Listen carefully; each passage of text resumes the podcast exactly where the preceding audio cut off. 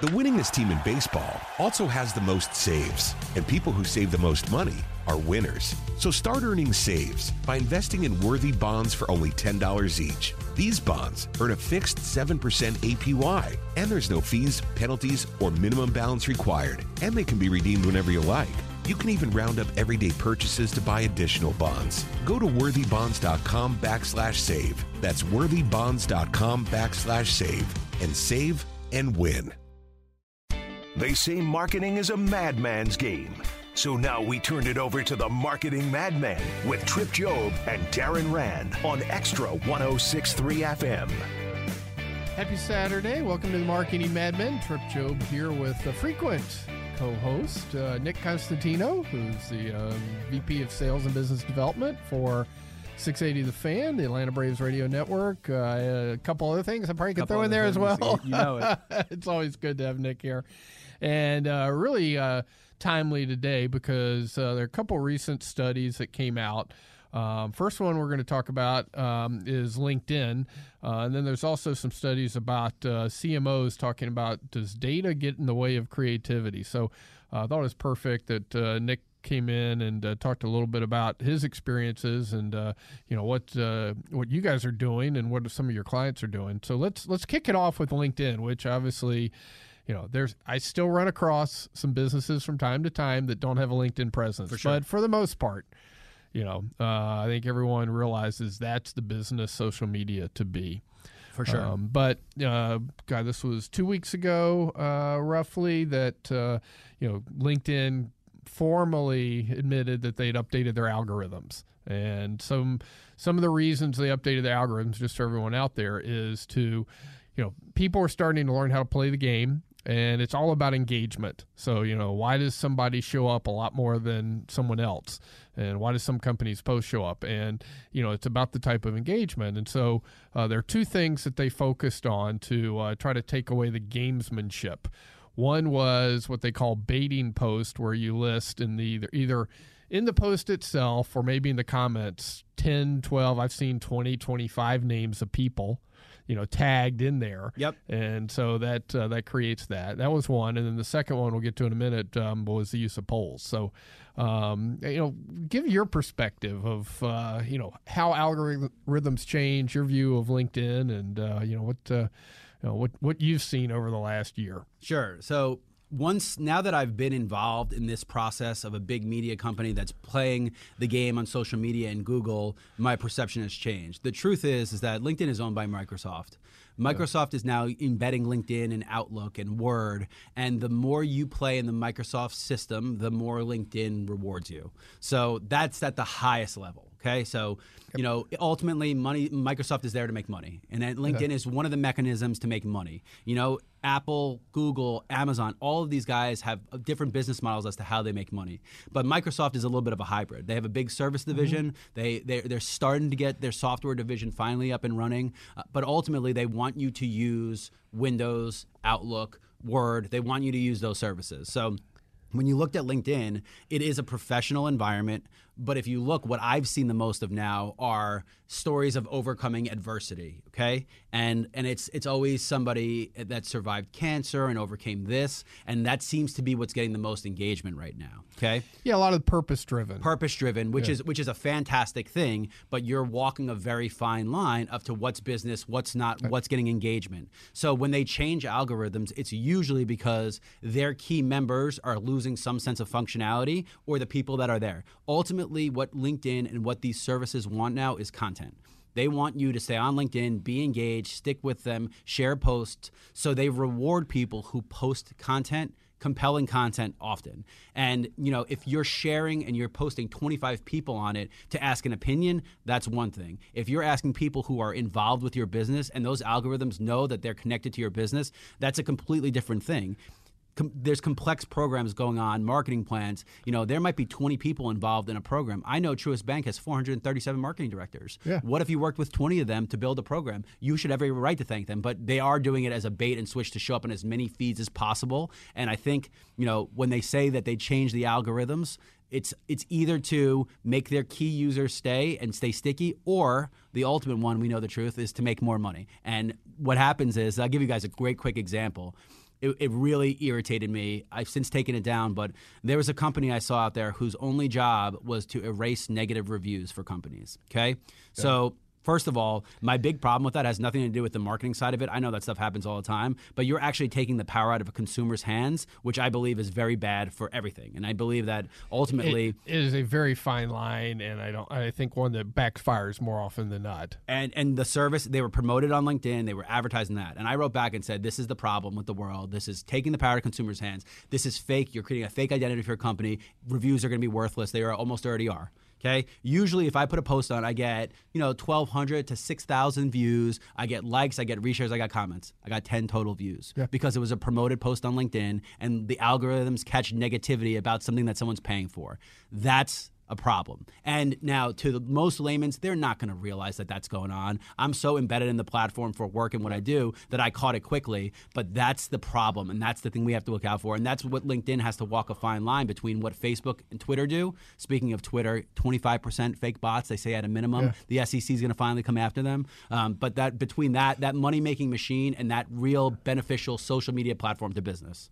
Yeah, and so I think you know a couple things you can take away from that if your business is, you know, using LinkedIn or trying to figure out, uh, you know, do I need to change because of these algorithms? I think, you know, one of the things Nick said it's so important is, do you have real compelling content? If you're doing that and you're doing it routinely, and by routinely I mean, you know, two to five times a week, not posting two to five times a day, because in that case you're you're shooting yourself in the foot because basically your next post starts to you know create the diminishing returns on your previous post For sure. it doesn't completely override it but it definitely starts to uh, to wane um, but as long as you're consistent out there um, you know whether or not you know I, I wouldn't put these huge tactics where you're trying to bait people and, and put 20 names. Now, look to your to Nick's point. You got five or 10 people and you want to create engagement occasionally. Absolutely, use that. Especially if they do business with you. If I put five teammates and five clients on a post, that LinkedIn knows we work together. You guys have no idea how much data, if you've seen the back end, how much it ties together. That's not going to penalize you. If you start posting people from all over the country that you met twice or that you are friends Or with, your have no second or third level, you know. Well, third level it's even hard to, Yes, to you're get- you're- tag them, but second level you can. Yeah, you're opening yourself up for for the negative part of those algorithms. Right. So, you know, a keep keep posting, keep having a consistent plan. Number one. Uh, the second part is polls, and that was kind of the one that they're Yeah. really trying because polls, you know, are one of those things that kind of drive up engagement. And what it's saying is, look, if you do polls once or twice a month, don't stop. There were people who were starting to post polls almost every day. Yeah. And that was purely to try to get, you know, all star status, those type of things. And that's where they're trying to cut down. Yeah, and and I've I've seen really good polls and really bad polls. I've posted a couple. I like polls. You know, I'm always trying to put in one. Um, you know, when I did when when Georgia was in the national championship versus Alabama, things like that. A couple of jokes in. You don't care because a lot of the country doesn't even know SEC football exists. Um, but you see people that are like, "Who's going to win tonight? The Celtics or the Bucks?" And it's like. That is not a business post whatsoever. Uh, again, it is a fine line. Like the, the most engagement I ever got, we, we, we got called onto the field to get World Series rings. And so, for context, no media company has ever gotten them. And I'm talking real World Series ring, like because I had to get it insured, and it was a real World Series ring. But Derek Schiller handed me one down on the field. I did this quick video of me showing the ring with the background. There was no business connotation other than I have a business relationship with the Braves. This is cool. It got I think 28,000, 30,000 views, 250 likes, reshares all over the place. So that is not necessarily a business post in the purest sense, but I was awarded something through a business relationship, which makes that a good post to do. If you can find that way to, to merge what people enjoy and the business side of it, some businesses are easier than do others. Sports happens to be an easy one. That's where you're going to succeed. Absolutely, and, and to your point, you know, uh, it's been a month or more now, but you know, I moderated a panel for the Urban Ag Council. Cool. And so, you know, it's really just it was a post with pictures of the other panelists thanking them, and you know, to, you know, just briefly saying, you know, here this was sponsored by the Urban Ag Council. It wasn't about me, it wasn't about business, but it was just, hey, we've got thought leaders that all came together, et cetera. And very similarly, the number of reshares, the I don't know, 10,000 whatever views and things like that. I mean, it's just those type of things can be incredibly powerful um, mixed in with sure. your thought leadership other Yeah. times. Yeah, and I think that's a good word. I think thought leader. I think we all fall victim of resharing articles and, and, and that stuff, but that's not helping anybody. Yeah. If you're going to share an article, you need a good two paragraphs to frame your viewpoint on that article or why you agree or why you disagree, or actually better, you know, copy the best points, quote who wrote the article, but make it your own post. It's no different than and then website. You know, if, if you're just posting other people's stuff to your website, Google penalizes you because you're not a thought leader. Right. If you start putting AP posts, that AP post is everywhere. Why would they reward you? So be a thought leader, but be smart with how you do it. And ultimately, what people have to understand, it takes time. But once you put the time in, the rewards multiply quickly. And it, it, if you have a dedicated, I'm going to put, I like creating uh, content calendars. So I'm going to Yep. post these things, these times, stay on path, ask for help when you need it, reshare, polls, videos, rotate through those things, and you will be shocked about a year and a year and a half into it how quickly the engagement goes through the roof and how quickly people start seeing your content. Yeah, I- can't agree more. It's it's having that, you know, for us, we typically plan three days a week, and there's certain days we do certain things. Um, you know, it will change if something pops up that is really timely. But having that, A, it makes it easier on yourself, and B, that consistency, people are looking for it. So, um, fantastic. You know, the one last thing before we close this part out is, and you mentioned uh, they also have said that basically political posts are starting to get not uh, censored out, but they're starting to ask the question of, hey, do you want this in your feed? So at least here's the one positive thing of AI. You know, they're seeing things that are on the fence, Yeah. and they're asking you, and you can basically say, "No, I don't want to see this," and the AI will start pulling those things away from your feed. Yeah, and it's a good thing because if, when you start getting politics involved, it jades the actual business that's trying to be done. Uh, you know, inflation is not caused by wokeness. Like th- there's just th- there's just at some point we have to draw the line. Like you're trying to ask what are micro and macro causes that are affecting the business community, and saying woke is broke is not going to help anybody accomplish any sort of goal whatsoever. Uh, and you know, the the same side is having the other side sit there and say, oh, more empowered, privileged white men running business. That's not helping anything either. Yeah. That's not helping the climate of business. Business is about putting out services that people want. The ones that succeed are the ones that do the best job of it. Let's avoid that stuff to stick with just that. Please. Absolutely. So, all right, great uh, discussion on LinkedIn. When we come back from the break, we're going to talk about uh, data and uh, how that relates to what CMOs are trying to do and think. And you've been listening to the Marketing Madmen on Xtra 106.3. We'll be right back.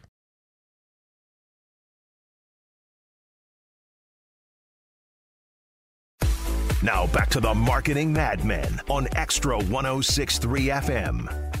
Welcome back to the Marketing Madmen. Trip Job here with Nick Constantino, uh, VP of Sales and Business Development for the 680 The Fan and the Atlanta Braves Radio Network. Um, we were talking about LinkedIn on the first uh, segment, and during the break, we were chatting. Uh, I think it's a good little tip we can put out. Um, but you know, if you have, and, and in our case, um, you know, I have about 3,000 followers. Our business page, Rand Inc., uh, we're about 300, which we can talk a little bit about how you can can grow that. Uh, I know you see the same thing, Nick. Yeah. Um, so when we put out thought leadership, um, I typically post it from my personal page first. I'll tag, you know, Rand, and we can reshare. We don't reshare everything, um, but we reshare certain things. Um, but it's really understanding that, you know, in many cases, there is a greater engagement with an individual. And, you know, start there, Yeah. mention and tag your company. And then if it's appropriate, you can reshare it. Yeah, and I think it's also talking third person versus first person.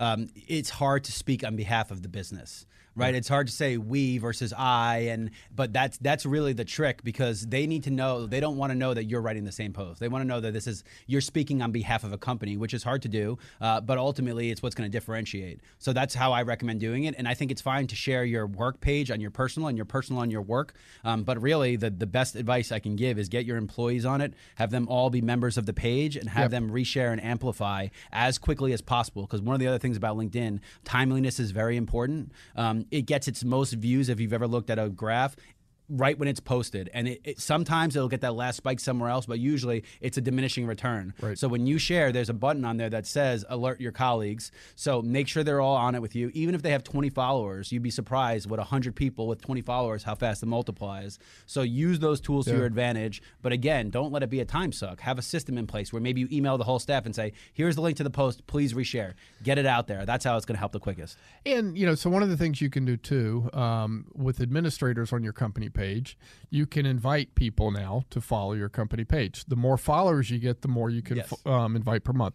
I will tell you how I look at it, and it can say uh, whether I'm crazy or not. But um, so I know the people who routinely follow my individual post.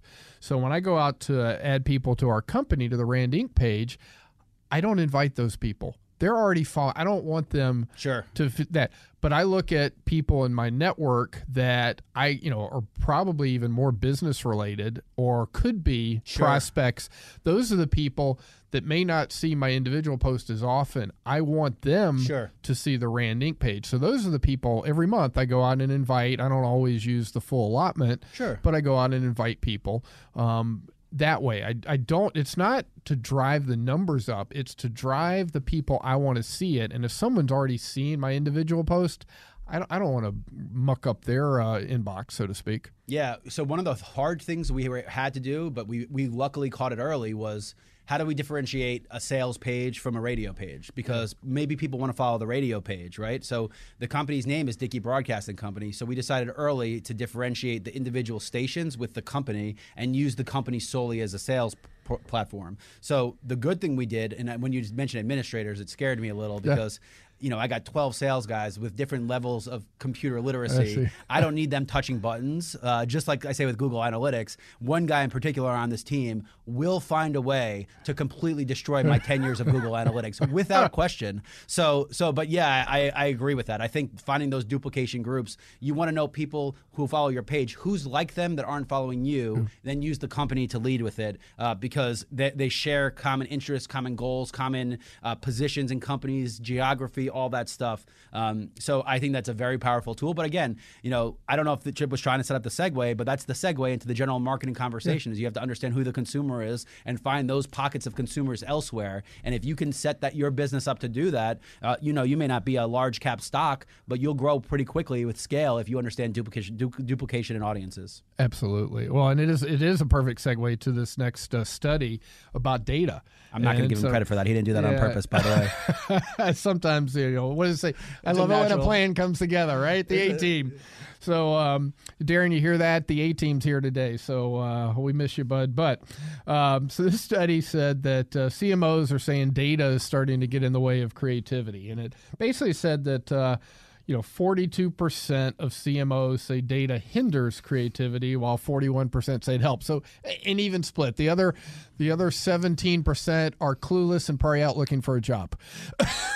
Yeah, and I mean, I'm if you don't have an opinion, I'm gonna bet if they went a little deeper that there's a generational gap in these conversations. And if you plotted those people on generation charts, I think that the evidence would be pretty clear as to who's saying what. If I'm being honest. Yeah. So, um, I mean, it's I, I just I, I laugh at some of it, but here we'll go in a little deeper. So, the biggest barriers to getting value from data: culture, forty-three percent; technology, thirty-eight; and people, nineteen percent. Um, okay, yeah. To your point, culture, people. Um, look, we can all and, and people use it as excuse you know analysis by paralysis um, but data in and of itself does not stimulate or hurt creativity you know it gives you um, the ability to go do things and make decisions it's then how you look at it how you analyze it Yeah, yeah. I, I- look, well, I was told a long time ago um, by a gentleman who's hot, really high up now in a company that I've pretty much lost respect for. So I don't need to go into too much detail Yeah. about it. Uh, but there is a certain skill set. Uh, that that you can have, and that in this world of about being creative and analytical, Um, you know, people are either left brain or right brain, yellow or blue. It can depends on whose survey you're looking at or whose test you're looking at. But the balance between analytics and creativity is not one that happens common and often. Yeah. So if you can strike that balance, obviously your chances of succeeding at reading the data to be creative are there. Um, but I think this speaks on behalf of also the diminished role of CMOs. Yeah. Uh, and if you look, what happened was a CMO used to be the guy that just had such a gut feel about the brand that he was able to think of creative ways to tie together a message, an image, and even a, a 10 year down the road plan. I think as we downgrade the value of a CMO, a lot of it because of data, a lot of it because, you know, just the way corporate entities have changed, I think that, that you lean more on data. And I think brands lose identity pretty quickly when you are too much relying on data. And I think that's the ultimate message is yeah. you cannot relay the identity of what you choose by looking at data. And I think that's where that creativity comes into play. And you know, for example, you know, on the the highest level of companies we deal with, if you look right now, the CMO position is turning over so frequently. Oh, it's faster than ever because that study just came out as well. It's so. am, it's amazing to watch, and but what's increasing is the reliance and the, the merging of all these agencies. Who what you think you're happening is you're paying an agency to be your CMO, right? But that agency has their own intentions, their own business agenda, their own other clients, their own other things that they are operating on behalf oh. of. So without that one person who can tie together all the other stuff you're in big trouble. The bigger you are, well, the more diverse and, your web is. And I, I was with before the CMO title became popular. I mean, it was VP of marketing when I was in it. But you're an orchestra leader. I mean, that's truly what you are doing more often than not. You're, you know, bringing all parts of the organization, both your marketing team and then other parts of the organization, sales and maybe operations, depending on what type of company you're in, and you're bringing them all together to play that symphony yeah. you know, and you know where you want to go and how do you want to bring in when when do you bring in the brass section? When do you bring in oh, the I, I percussion, etc. When's the falsetto? When do we end it? When do we start? I I, can, I I I like the analogy, and I think also that when you look at it completely holistically that's one of the problems is we've become so reliant on sales and operations that we don't understand that marketing is supposed to feed the funnel to create the sales and operations not the opposite way. You're not supposed to sell something and then market. You're supposed to market something and then sell it. And we the, the every time in your head you view marketing as an expense yep. you are hurting your business because it, marketing is not an expense. Marketing is a necessary function of business. Yeah, I think it was last month in our um, monthly newsletter and report we. Uh, shared an article about strategy 4.0 and getting back to the full omni-channel end to end and putting strategy you know and yeah. we've gone from and i think you know where uh, nick was talking about was back in the day you know when i started 1.0 it was about creativity and advertising okay? Back in the you know coca-cola we are the world and and, and stuff like that. I mean that's um, you know i'd like to teach the world to sing i guess that would have been back in the 1.0 um, it was advertising, and then you got into you know a case of um, where we started to see a little more in the digital world, and then we got you know overdrawn probably into digital and multi channels, and now we're having to come back and pull strategy again to it. Yeah, and that's uh, I think that's really where you need to have that holistic view. And look, you've got to have data as part of it. Yeah. And the creativity you talked about, it can still be there, but in 1.0 and 2.0 time frames, um, that's all it was. It was that person who could sell that story for sure to, to not only internally but to externally. Yeah, and internal is as ex- as important as external because you got to make that board of directors or that CEO or that president understand that vision to give you that budget to make that happen, and that is not always easy. You know, one of the things. So, uh, you know, for context, we have had Google Analytics now on our streaming player for five years, uh, and I know that because I printed the report today that we're going to present in a meeting. Um, you're talking three million users of a sample size. Okay. Okay, so uh, you know it's not 100 million, but it's not the 800 that Nielsen gives us. So one thing that kept popping up was fast food. And I'm sitting there, and everyone fights it. They're like, "No, no one buys fast food on your. That's not what these guys do." and it is now in the top 10 in market segment and affinity reports is fast food wow. so a couple of different things at play here right most most of the people that deal with that our station are really busy they're yeah. driving all over the place they are listeners they're they're white collar home improvement guys and plumbers and business owners Those guys don't have time to sit down and have a meal. Those guys don't have, they're not making themselves a sandwich. They're starving for their jobs. So they go out and eat fast food. They just don't tell their buddies that they're eating fast food. Yeah. They might not be public about it. So when we started putting this piece together, that changes the dynamic of the story in which we're telling. This is not run away from fast food. This is talk about what Taco Bell is coming out with their new taco because we found all of a sudden now it's driving engagement and people respond to that on social media faster. So so that's where analytics and data can drive a creative conversation. It- absolutely, and it's so important. So, um, uh, just went out was this month's Rand report, and talked about how do you know you might have a brand problem from quantitative metrics. And one of the things uh, we'll get Nick's opinion here, but um, to your point, we can go real, real deep on data, or what we see sometimes is people get superficial, especially when they say data gets in the way of creativity. They don't dive to where uh, Nick was just talking. So I'll start with website. So Yep. one of the things that you know everyone looks at, okay, what are my total visitors and my unique visitors? And a lot of times when people are more hesitant about data, that's all they want to look at. Yeah. And the challenge is, uh, just like this whole fast food, you can you can sell a story that way, and you can pump, much like the LinkedIn discussion earlier. I can pump visitors up because I can run a promo or I can put something fun out there of, you know, come to our website and see, you know, a picture of Nick Jonas or what, you know, whatever. I can I can pump visitors up. Yeah. Right. What we say though is that doesn't really tell you what's going on with your brand.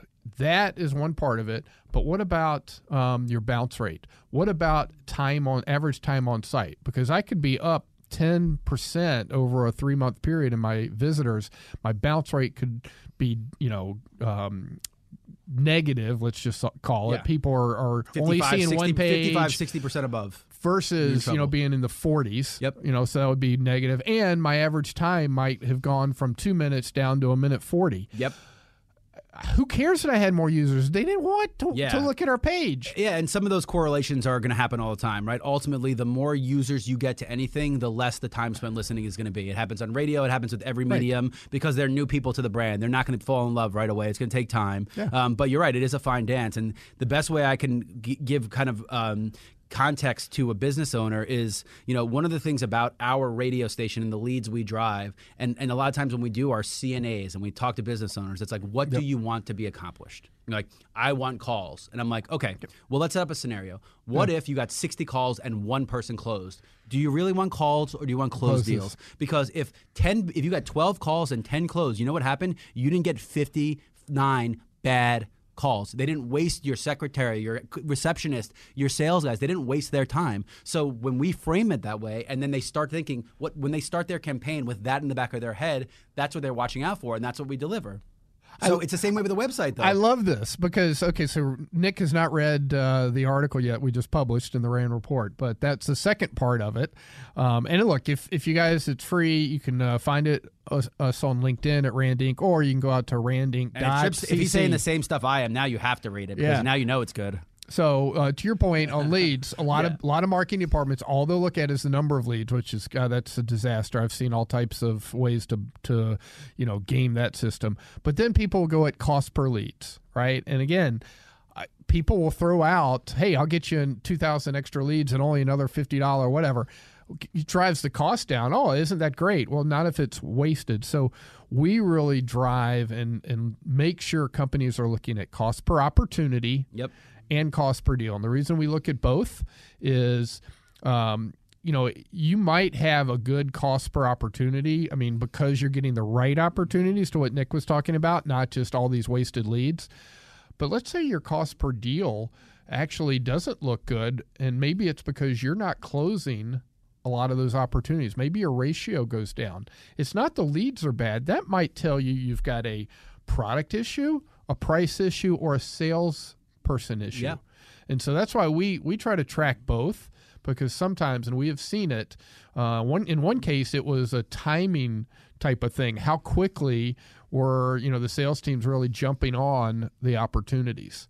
Yeah. And the opportunities were there, but they were letting it uh, linger 60 days. And guess what? Then the deal ratio to close at 60 days compared to 30 days was night and day. Yeah, and that now you're talking about CRM and marketing systems talking to each other, which I think you know, man, corporations have been doing big, big, big business have been doing it for a while, but especially with you know home improvement companies and direct consumer brands, if your CRM system and your analytics program are speaking to each other, just put it this way: the bigger your sample size and the more layers of data you have that are tuned to your business the more accurate and reliable that data will be because now you're taking external factors like your employees and how they react and including it with computer driven algorithms to paint a picture of your business. So, you know, I say that as a company, we don't have those. I've been trying to implement yeah. them for years, and I found out we are well ahead of where I thought we were and other businesses were. But I've seen companies that are plotting CRM versus versus Google Analytics on Tableau, and they're sitting there watching this graphical representation of who their audience is,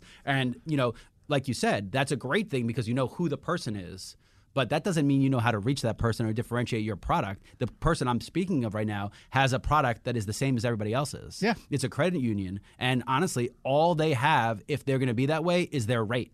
And if your rate is lower than everybody else, your profit margins are low. And they don't profit, but your margins are lower than everybody else. As opposed to building trust, being a part of the community, being someone reliable, being someone that people know of when they think about it. So that's a case of those data and those analytics working, but also hurting you because now you're blinded to what your brand mission is. Right. No, absolutely. So with this article, um, this kind of ties into your point.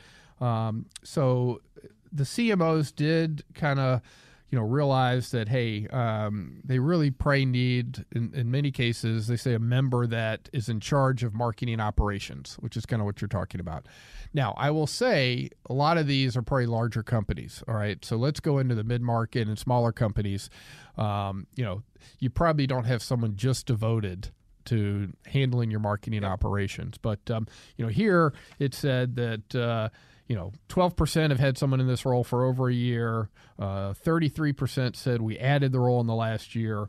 Uh, another 28% said we're, we're currently hiring. Um, 20% said we're considering hiring. Only 7% said they don't need this. But um, you know what I will say to many companies, if you're not a Fortune 1000 that may have uh, you know enough of a marketing staff, is this is where I think you can bring in an outside firm, and they're the ones that and part of the reason to do this versus maybe just having your email marketer do it or just having your person who does SEO is when you're looking at this to Nick's earlier point, you need to bring all parts of it together you know, you don't want to yeah, bias. Me, don't even get me started. You don't even want to bias. Don't even get me started here. You know, the email marketer r- running your uh, you know marketing operations because it needs to work in sync. It's not you know make my my tactics look good and someone else is not as good. Yeah, and it happens way too often nowadays where these agencies they're they're they're so driven by their own model that they don't understand somebody else's. Uh, what I do see a lot of, and I think we use this as a tool, and I think it's starting to come into the, spotlight more. There is a difference between sales and business development. Um, my title says business development. I'm much more involved in the marketing and the back end stuff, which means I have to think with both hats as to where a sales director should not have to. A sales director fundamental only job is to drive revenue with the tools they are given and close yeah. and close. Yeah. So there is a big difference. So you know, my title doesn't say director of business development and marketing, but if you look at the skill set I have and what I'm doing, I'm intertwining those things because ultimately we have to market our sales organization also. So there's more more overlap there. So. I think if you're a company and you're really thinking about doing this in house if you have a business development person whose job is to think long term, whose job is to drive revenue, but more with a long term view, use that person. Now, in the most honest sense, most people don't have that person. They don't grow on trees to be able to do that. So when you can, find somebody who can be that hybrid role, who can tie your sales department to your marketing department. And I will say, from from the experience of every time I've been in media, it is an impossible goal for our personal company to do that. The, the, the, what, what they're trying to accomplish, what a programming and marketing team is trying to accomplish with a listener, is so different what we're trying to accomplish from sales, and they flow into each other. But you're going to always butt heads. And when I right. talk butt heads, I'm talking nuclear, almost fistfights in the middle of our conference room at tailgates and events few, yeah. because I've been involved in half of them. And yeah. and luckily we're a tight knit group and we joke about it afterwards. But you know, you can't have your director of sales making marketing decisions, and you can't have your director of marketing making sales sales decisions. So that liaison becomes unbelievably important. And and like Trip said, that also can't be your CEO, your president, because the president's thinking about public relations and if the company's going to stay afloat in finance. And the CEO really ought to be thinking, you know, a year and more down the line right? And so uh, these type of things, a lot of them are, are the things that you're you're the day to day interactions that have to happen. Not that you're not thinking longer term, but no, I uh, completely agree. So, you know, I think um, you know, kind of we got a couple minutes left, but to wrap up, you know, this idea of data and creativity, I think that um, if if you're a business leader and you hear that from whether it's your marketing person or whether it's your sales leader, I would say that um, there's a bigger issue at hand. Um, look, don't yeah don't have analysis by paralysis. I love the um, uh, colin powell quote for many many years. He said look i have learned that i have to get 60 to 75 percent of the available information and at that point i make a decision i'm not going to wait any longer i have enough to make an informed decision for his troops, his men, the you know the businesses he led, etc. Uh, at that point, I'm not going to make it you know with less than half the information. Yeah. But I'm not going to wait till I get 80, 90 percent because at that point things are going to change and that information is um, maybe is not as valid as it was. Yeah. Yeah, if, if, I had to give some last minute advice, I would just say two quick things.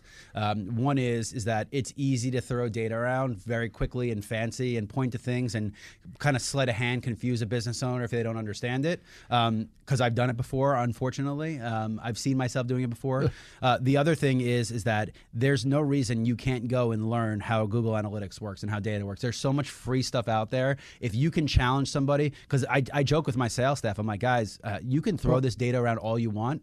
If you say one thing wrong, it'll be fine if someone doesn't know. But if they know, you're dead. They're Yeah. going to catch well, you right you in go that. back go back to LinkedIn. There's educational classes out there. You can learn about Google uh, there and in other places. So Everywhere. Um, great discussion. We'll be back in a few minutes, and uh, we'll uh, have our last uh, session. You're listening to uh, the Marketing Madmen on Xtra 106.3, and we'll be right back. Now back to the Marketing Madmen on Xtra 1063 FM. Welcome back to the Marketing Madmen. Trip Job with Rand Inc. here with Nick Constantino of um, 680 The Fan and the Atlanta Braves Radio Network. Um, so timely, you know, information that's just obviously hit this week. Also about social media, and I'll let I'll let Nick kind of break uh, the story, and then we'll dive in for a few minutes on uh, what are the implications here. Yeah, yeah. So, you know, earlier this week, we've seen the saga of Elon Musk and buying Twitter. And, you know, what I think personally about one person owning that much data, we'll put that aside and we'll talk about the fact that uh, he has challenged the SEC to come out and do a deep dive into just how many Twitter followers are fake. Okay. Now, the estimates I'm seeing are 25 to 30%. Okay. If the SEC gets involved here, there's a lot of problems, but there's also a lot of good. What if 30% of those users are fake? What if not only are you being told that when you advertise your business, you're reaching 30% more people, but also you're getting data on fake people?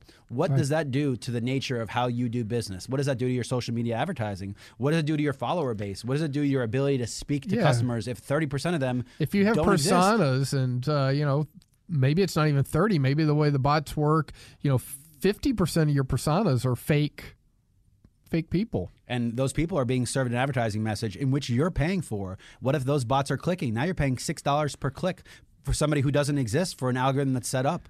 I think when they dive into this, I think that they're going to see you're, you're going to go Facebook, then you're going to, I mean, sorry, you're going to go Twitter, then you're going to go Meta, then you're going to go Instagram. What happens when this gets to TikTok? TikTok, I've seen 50 million followers. I go, there's not even 50 million people in your target demographic. That just when you start getting into these things, and it's one of the problems. I mean, I'll be honest with you. You know, Zuckerberg. I mean, the guy's a weasel. You look at him, you just tell. But at the same time, he said he looked straight at the straight at the senators, and he said, regulated. I'm doing the parameters in which you set to run a business, like all of Americans do. If you have a problem, regulate it. The problem is, is that these 94 year old senators don't understand the concept of what's going on, don't know how to use it, let alone regulate it. So what's going to happen? What's going to happen when they found out that Donald Trump was tweeting to 50 million people if 25 million of them were fake, and now all of a sudden those fake things were leading misinformation Sure. and what's going to happen if they found out that Russia had a contingency of a million people that were fake created and it, it, you're just opening yourself up and and why I say this is one of the big problems it's a good thing and a bad thing for an industry like radio we are so regulated. I mean, the FCC, we have a charter to do to work in the public's good. Have you ever heard of a website that has a public charter to do Yeah. good for anybody? No, they don't exist. Anyone that tells you that, what go look at the back end, see. Other than maybe Wikipedia, which to this day I've still not been able to find a flaw in how they do business. I really think they're trying to serve the public good. Yep. Go find go find one company who's not trying to make money. I only say that because without that level of regulation, you are in the wild west, and we are still figuring this stuff out. And the SEC look into this is going to reveal some very interesting stuff that's going to pave the path moving forward. which so which it needs to. So how do how do we bring this to business owners? So here's my take um, on this. keep it keep This abreast is- of it. Keep watching it for keep sure. watching it, but um, depending on your business, and I say uh, many many times, Nick's heard me say this. I can't stand TikTok, but I say if you are a fashion brand, a cosmetic brand. Something that you know the the demographics are highly teen purchases. Okay, and I'm I'm really targeting, super targeting now. Then great, you know TikTok makes sense for you. Otherwise, forget it. Um, but where my main point on all this is, I'm going to say 90% of the companies, um, you really don't need to be doing paid social. Right. Um, I mean, there's reasons if you're big enough, maybe you do a little bit of paid social. But back to our early discussion, having strong content, being on various social media platforms makes sense if your uh, audience is out there. Um, but because there's so much fraud and things like that, unless you're driving, maybe you are a, you know, a restaurant or food company or something like that, or a clothing company. Okay, maybe you need, need to do a little bit of paid social, but be careful. All right, Yeah. and don't overdo it because, uh, and, and if you are doing it, then going back to our early discussion on data, you need to be mining that data and understanding that data. For sure. What what I will add there is it's it's about that reflection and that that self evaluation. What are you trying to accomplish with your business? I ask people when in meetings, I say, "Look, what is the intention of this business? Are you going to make the, a ton of money, instant gratification, and sell it, or are you trying to build a brand to hand down to your kids? If you are in the business of making a quick couple of million, if you bought a, if you started a COVID testing company, and your intention is, you know, it's not going to exist in ten years, go on social media, all you possibly get as much of it as you can. It is relevant, topical, quick. It also serves that instant gratification generation. If you are running a company which you intend to be around a couple years and sell it, my goodness gracious, there is no medium easier to use as a one man band than using social media to advertise. If you're trying to build a brand to hand to your kids, it has been proven time and time again that social media creates flash in the pan businesses that succeed for a little while and then struggle in the long run. Just look at Carvana. Look at some of these businesses that built their brands on all this digital advertising. They're falling off the face of the earth now because the business climate has changed. The ones that are still around and eventually they go back to TV, radio, mass media, traditional brands, regulated in their in, in- not in their infancy stage of business. So know the kind of business you're trying to run. Use the tools in which are there for you, but don't be sold by somebody else. Yeah, music to my ears, and and you know the other side to that is, um, I will agree, and we we're using the the big term social media. Understand where to play, all right, and you know. I'm not one to jump into all the new fads. Um, we were talking in the break before this about uh, Clubhouse. So a year and a half ago, um, a year and a half ago, Clubhouse was the big thing. I mean, I had multiple people inviting me. You know, you need to be on this platform, etc. And where's Clubhouse today? All right, I'm not saying it was bad, but there are people invested, and um, you know why? What did you get from it? And should you have been an early adopter? Yeah, I think the thing about Clubhouse was it gave people a voice. Again, how, how do we really know that there were 300 people in those rooms? How do we know you were talking to nobody and you just got yourself to hear yourself talk? That you just you just don't know enough. There's not enough. There's not enough transparency in these brands to know what's really going on. And look, everybody everybody wants to be on their soapbox. I understand it. I'm sitting on mine right now, talking on a radio show. I enjoy it. But what I'm saying to you is, is you'd rather talk to a hundred people that you know are listening and will engage than a million people that are bots or fake or there just to kind of hear the background noise. Absolutely, and um, you know, so really think about it. Think about where you take your your message, um, as Nick said, what you want to accomplish, and you know what? If you're not sure, pick one or two. All right, don't don't try to be all things to all people. We, you know, on social, you know, we're actually we're going through this with a client right now where we're doing their whole, you know, pipeline and their stream, and we have categories, and we've got you know the digital sponsorships, we've got email, we've got social media, we've got cable TV. All right. So it's only one part of what you're doing, it's not everything. Yeah. And I, I'm going to say I apply a lot of Warren Buffett principles to investing, to marketing. If you don't understand the medium and are not on the medium, please don't invest all your money in it. If you do not understand how to engage with Instagram, for example, don't spend all your money there. I'm not saying don't yeah. do it. I'm saying don't spend all your money there because your wife or husband uses it to buy goods doesn't mean that you should be throwing all of your money into something you don't understand because that is the easiest thing to be tricked on. I think one of the reasons TV has done so well, even with connected TV what it is, it's because everybody watches TV, so everybody understands the basic premise of how it works. Stick uh, to things you know and you understand. I, I had and we'll wrap it up with this. I had a battle with the last president I worked for about, well, my wife's on Pinterest all the time. Why aren't we on Pinterest? I'm like, because that doesn't do our brand any good.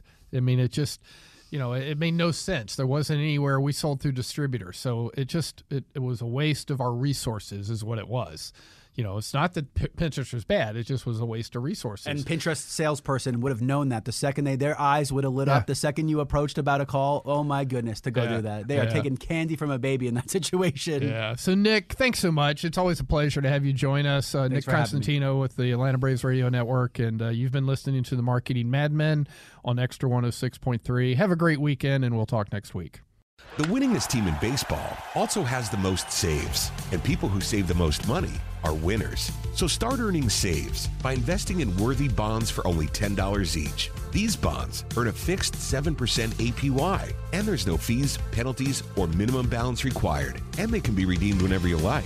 You can even round up everyday purchases to buy additional bonds. Go to worthybonds.com backslash save. That's worthybonds.com backslash save and save and win. When you buy a used car, don't be taken for a ride. Get Ford Blue Advantage certified at Wade Ford, Atlanta's headquarters for factory certified pre owned vehicles. Go to WadeFord.com. There you'll find a great selection of Ford Blue Advantage certified used cars, trucks, and SUVs. With Blue certified, nearly all makes and all models are in stock now. You'll find something perfect for just about any budget. Buy with confidence at the Wade Ford factory certified used car outlet at WadeFord.com. Wade Ford. We are Atlanta's Ford dealer. Camp Margaritaville RV Resort, where you can just breathe in and breathe out. or move. There's biking, boating, arcade games, hiking, nearby golfing. Or fly through the new Fins Up Water Park. Thrills, chills, twists, and turns. This could be you. Camp Margaritaville at Lanier Islands an easy one hour drive from Atlanta. Book your stay today at Camp Margaritaville, campmargaritaville